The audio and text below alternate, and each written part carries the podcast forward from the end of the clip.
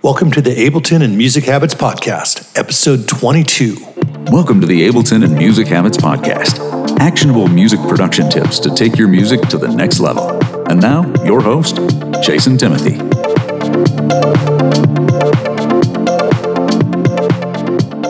Hey guys, and welcome back to a new podcast episode. In this, we're going to get into some basic music theory.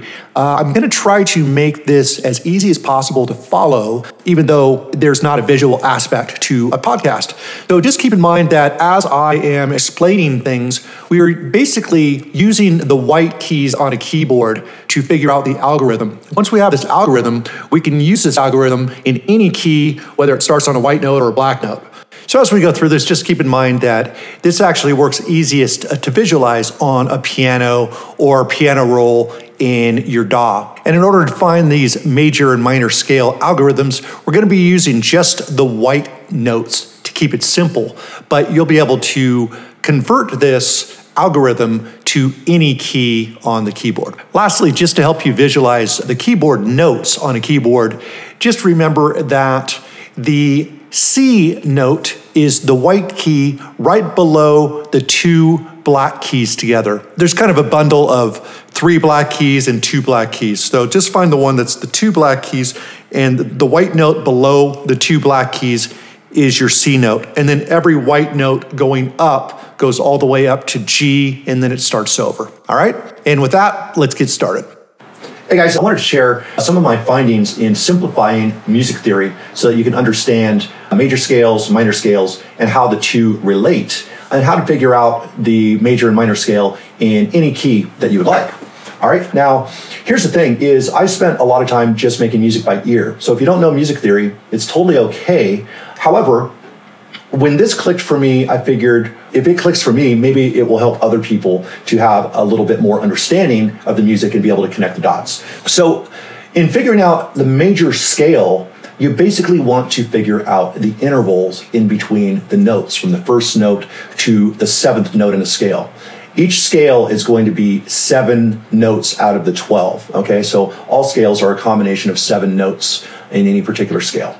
So, in figuring out how to find your major scales, we can make it pretty easy. All you need to do is know where your C note is. And look, I went many years not knowing the names of any keys, all right? So don't sweat it if you don't know, but it's right below the two black keys, all right? So what we're gonna do is we're just gonna put a note here on each of the white notes, right? All the way up till we reach the octave above. And this is a major scale. So the C major scale is easy to figure out because it's just all the white notes. Once we have that, then we understand the algorithm or the intervals for all major scales. So all you need to do is remember this kind of number pattern, all right? It's just 221, 2221. So basically you've got your root note, then the second note is two notes above that, third note is two notes above that, then one note above that, is your fourth note. Fifth note is two notes, two more notes, two more notes, and then one note gets you back up to the next octave. All right. So if you can remember that, root two two one two two two one, you're in great shape. Now, figuring out the minor scale, all you have to do is pretty much the same thing, but start on the A note. The A minor also uses all the white notes. So this makes it easy to remember the interval of the minor scale. So where the major scale is root 221, 2221, the minor scale is root 21, 221, 22. So that's interesting, right? How is it that one set of the exact same notes can sound minor and another one sounds major? Well, it really just depends on how everything relates to the root note. So if your root note is A,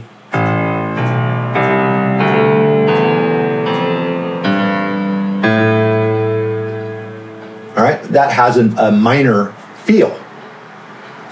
If we go back to our C, even though it's the same notes, in relationship to the C, it sounds like a major.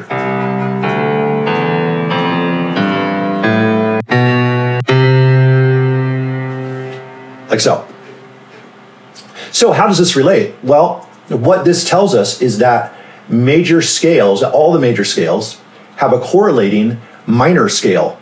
All right? So, In other words, the major C scale and the A minor scale share the same notes. So I hope that makes sense to you guys, and uh, hope you got something out of this and you can put it to use right away.